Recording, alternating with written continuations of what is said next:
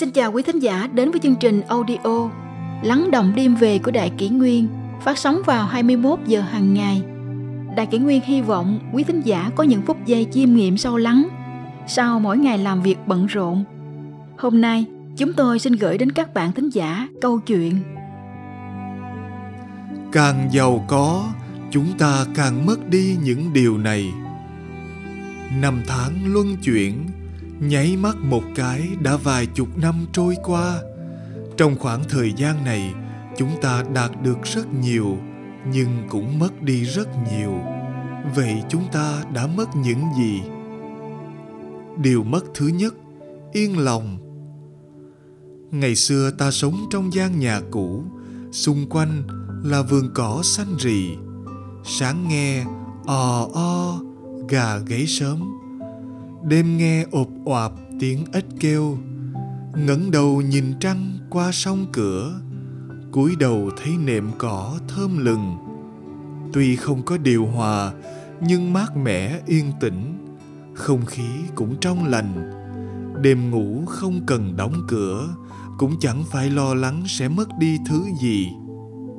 Giờ đây, ta sống trong tòa nhà cao tầng, ở đô thị hoa lệ, vật chất tiện nghi cũng chẳng thiếu thứ gì. Nhưng cửa trên cửa dưới đều phải đóng thật chặt, ngồi trong nhà vẫn thấp thỏm không yên. Nào là cửa chống trộm, nào là camera, nào là lưới bảo vệ vây kín khắp tòa nhà. Có những lúc ngay cả bản thân ta cũng không vào được. Điều mất thứ hai, nhiệt tình. Ngày xưa, hàng xóm như anh em, láng giềng như bằng hữu. Người không thân thích vẫn thường hay qua lại với nhau. Có gì ngon cùng nhau tận hưởng, có gì ngọt cùng nhau sẻ chia. Nhà ai có việc thì mọi người đều chung tay giúp đỡ nhiệt tình. Giờ đây, chúng ta cùng sống chung một tầng lầu chung cư, thậm chí hai nhà sát vách, cửa ngõ đối diện. Mỗi ngày đều chạm mặt, nhưng trước sau lại không biết nhà ấy tên họ là gì. Điều mất thứ ba, sức khỏe. Ngày xưa, lũ trẻ nhà quê rồng rắn ra bờ sông mò cua bắt cá, chiều chiều lại chạy ra đồng mót mấy củ khoai lang. Giữa trưa nắng gắt, tiện tay hái mấy quả thèn đen bên bụi cây. Ăn xong đứa nào đứa nấy miệng đen xì. Mà cũng kỳ lạ, trẻ con nhà quê toàn ăn quả dại, vậy mà cả đời chẳng biết đến đau bụng là gì. Giờ đây, thịt cá trong siêu thị đầy ắp, hoa quả chín đỏ mọng mỡ màng. Khắp các gian hàng đều tưng bừng quảng cáo rau củ sạch, vậy mà ai cũng nơm nớp sợ ăn phải chất kích thích vào người. Rau củ đóng gói rất đẹp mắt, nhãn hiệu cũng chẳng kém cạnh gì, nhưng ai dám chắc đồ ăn này có đảm bảo hay không. Điều mất thứ tư, an toàn. Ngày xưa, lũ trẻ con nô đùa chạy nhảy ngoài đường xá, thỉnh thoảng gặp chiếc xe thồ đi ngang qua, tất cả lại rượt đuổi theo phía sau. Thật là náo nhiệt. Giờ đây, đường phố ngày càng rộng rãi, đèn xanh đèn đỏ nhấp nháy cả đêm ngày. Nhưng đi đường hễ không chú ý là nguy hiểm đến tính mạng, chứ đừng nói đến chạy nhảy nô đùa ở ngoài đường như xưa. Điều mất thứ năm, náo nhiệt. Ngày xưa, cả làng chỉ có duy nhất một chiếc tivi. Buổi tối mọi người đều kéo đến xem nhờ, nô nức đông vui như trẫy hội. Tuy chỉ là tivi đen trắng, hình ảnh đôi khi không rõ nét, nhưng cả làng đều rôm rã vây quanh. Người thì ngồi, kẻ thì đứng, trẻ nhỏ thì ngồi trong lòng mẹ, trẻ lớn thì kiễng chân ngó qua khe. Đứng chật khắp gian nhà nhưng không thấy chật chội, không khí thật náo nhiệt tưng bừng. Bây giờ, tivi tinh thể lỏng trở thành cổ lỗ sĩ, tivi màn hình rộng cũng chẳng hấp dẫn ai. Thứ duy nhất khiến mọi người không thể rời mắt chính là chiếc điện thoại. Mỗi người một chiếc, đều là thứ tân tiến mới trình làng. Tuy mọi người tụ họp với nhau, nhưng ai nấy chỉ dán mắt vào điện thoại, dẫu có ngẩng đầu lên cũng chẳng muốn nói với nhau đôi lời. Điều mất thứ sáu, hoài niệm.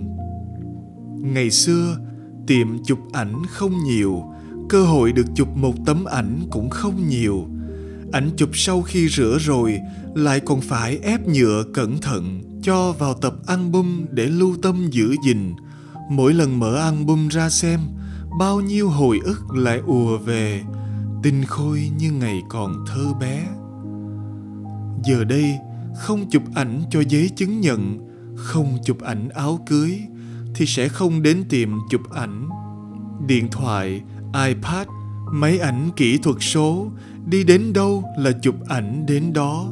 Món ăn ngon, phong cảnh đẹp đều tận sức mà chụp. Một ngày chụp cả ngàn tấm ảnh, nhưng hầu hết đều sẽ bị lãng quên trong một góc tâm hồn. Còn những gì đáng trở thành kỷ niệm lại chẳng được bao nhiêu. Điều mất thứ bảy, thỏa mãn. Ngày xưa, trẻ con chờ cả năm đến dịp Tết mới được mua áo mới. Quần áo thật giản đơn, màu sắc cũng khiêm nhường. Nhưng mỗi bộ đều nâng niu đáng quý, hễ mặc vào là thích thú, tự hào. Giờ đây, quần áo đủ mọi sắc màu, đủ mọi kiểu dáng, mốt mới treo đầy tủ, nhưng vẫn luôn thấy áo quần không đẹp, vẫn luôn thấy mình lỗi mốt, lỗi thời. Điều mất thứ tám, giản dị. Ngày xưa, đồ chơi của trẻ con không nhiều, chỉ có vài viên bi, trái banh da, sợi dây thun, cái lon hộp, bộ xếp hình. Những lúc thiếu thốn, còn hái lá mít làm nghé ọ, ngắt thân cây lúa làm mũi tên, trảy trái bưởi xanh làm bóng đá. Đồ chơi ít ỏi, nhưng mỗi lần xôm tụ bạn bè đều có thể chơi suốt cả ngày, thật là hân hoan vui thích. Giờ đây, trong điện thoại lúc nào cũng có bạn online, trong nhà ai cũng có đồ chơi đắt tiền. Những thứ hiện đại này mang đến niềm vui nhất thời, nhưng lại khiến con trẻ chẳng còn khăng khít thân tình như xưa. Điều mất thứ chín, tự do. Ngày xưa, rạp chiếu phim không nhiều. Trong làng mỗi khi chiếu phim ngoài trời, trẻ nhỏ lại rủ theo mấy đứa bạn, hoặc là trèo cây vịn cành, hoặc là ngồi trên mái ngói, hoặc là leo lên cột điện. Mọi người ăn hạt dưa, hoa quả mang từ nhà đến, thật vui vẻ vô cùng. Giờ đây, rạp chiếu phim rất nhiều, nào là phim hiệu ứng ba D, nào là phim Hàn, nào là phim bom tấn. Mặc cho bạn thỏa sức lựa chọn, mua vé phải xếp hàng, chỗ ngồi phải đặt trước, xem phim không được mang rượu bia, ngồi trong phòng chiếu không được nói ồn ào, người ngồi bên cạnh đều là người xa lạ, ai xem mặt ai, sau khi chiếu xong thì ai lại về nhà nấy. Điều mất thứ mười, chân tình. Ngày xưa, ông nội cưới bà nội chỉ mất một đấu gạo, bố cưới mẹ chỉ mất một con bò.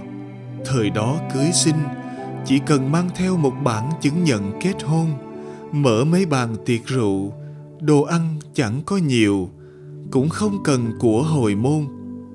Nhưng hôn lễ lại ngập tràn vui vẻ, vợ chồng đến với nhau chỉ qua mai mối, nhưng vẫn sống những ngày tháng hạnh phúc an vui, chung thủy bên nhau đến trọn đời. Giờ đây, không xin thì không lấy, không tiền thì không yêu, không có nhà cửa, xe hơi, quyền lợi thì kết hôn không hạnh phúc. Mà có đầy đủ những thứ này rồi, kết hôn lại càng không hạnh phúc. Tư vị của đời người cần phải chờ đợi đến một tuổi tác nào đó mới có thể cảm nhận được sâu sắc. Tuy nhiên, khi chúng ta bắt đầu hiểu ra rồi, thì cũng là lúc mọi thứ đều trở nên quá xa vời.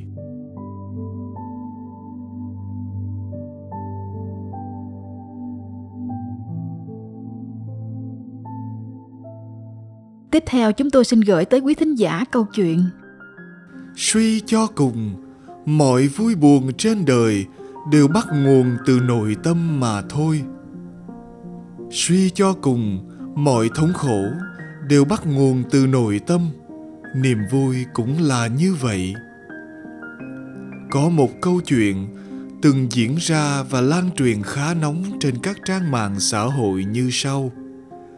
Có hai anh em sinh đôi, không hẹn mà trong hai ngày lần lượt xuất hiện trên trang báo. Người anh được lên báo vì ông là thượng nghị sĩ, đã có nhiều cống hiến cho đất nước. Người em ngày hôm sau lên trên báo là vì tội giết người mà bị tuyên án tù chung thân. Một ký giả hỏi người anh là điều gì đã thúc đẩy thành công của ông hôm nay? Người anh đáp, bố tôi ham mê cờ bạc. Sau khi về nhà, thường hay uống say đánh mắng người. Sau đó, ông thở dài một tiếng, nói, lớn lên dưới hoàn cảnh như vậy, tôi còn có thể làm được gì đây? Lời không nói ra ở câu phía sau chính là, tôi chỉ có thể dựa vào bản thân mình, không ngừng cố gắng thôi. Người em cũng tiếp nhận phỏng vấn. Ông nói một cách như bản thân mình không có tội vậy. Bố tôi ham mê cờ bạc, về nhà sau khi uống say thường hay đánh mắng người. Tiếp đó, ông cũng thở dài nói, lớn lên với hoàn cảnh như vậy, tôi có thể có sự lựa chọn gì đây? Lời không có nói ra ở câu phía sau chính là, đây không phải là lỗi của tôi. Ai bảo tôi lại có một người bố như vậy? Vậy đấy, hai loại mô thức tư duy khác nhau đã định ra hai loại đường đời khác nhau. Câu chuyện trên cho thấy việc suy nghĩ kỹ càng trong cuộc sống thực sự đóng một vai trò rất quan trọng. Đáp án không trải qua suy nghĩ kỹ lưỡng thường sẽ là những đáp án sai lầm. Đời người không có trải qua suy nghĩ cân nhắc, nhất định là một đời tầm thường. Còn như không biết suy nghĩ hoặc suy nghĩ lệch lạc, phụ diện tiêu cực, thì kết quả chính sẽ bị lệch rời khỏi xuất phát điểm. Kết cục được tạo ra cũng là đáp án sai lầm. Vậy nên mới nói, mô thức tư duy chính xác cũng chính là lối tư duy chính diện, rõ ràng là đặc biệt quan trọng. Sau khi trải qua tư duy chính xác rồi mới làm việc thì nội tâm sẽ hết sức ngay chính và minh bạch. Mỗi người chúng ta hàng ngày đều phải đối diện với các dạng, các loài người, cũng như sự vật và sự việc khác nhau, nên phải không ngừng xử lý giải quyết các mối quan hệ sao cho tốt đẹp. Những gì bản thân mình làm liệu có sáng suốt rõ ràng hay không, chính là thể hiện qua hành vi sau khi đã được suy nghĩ cân nhắc chính xác. Nếu như không có được lối tư duy chuẩn xác, thì khó tránh khỏi thất bại trên đường đời hoặc đối diện với kiểu sống vô công rồi nghề, không chịu làm gì cả. Còn như có được mục tiêu chuẩn xác, chính diện thì sẽ rất có động lực. Nếu muốn mục tiêu rõ ràng cụ thể thì cần phải suy xét kỹ lưỡng xem mục tiêu cụ thể đó là gì, mục tiêu của đời người là gì.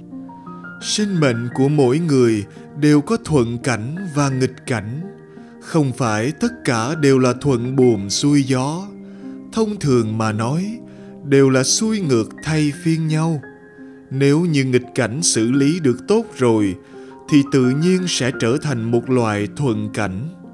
Cũng như người ta chạy xe trên đường, nếu như đường xá rộng rãi, bốn bề yên tĩnh, rất dễ mất sự tập trung, dễ xảy ra tai nạn xe cộ. Còn như đường xá không phải là nơi tốt lắm cho việc đi lại, trái lại sẽ khiến ta tập trung chú ý, không dễ xảy ra tai nạn xe cộ.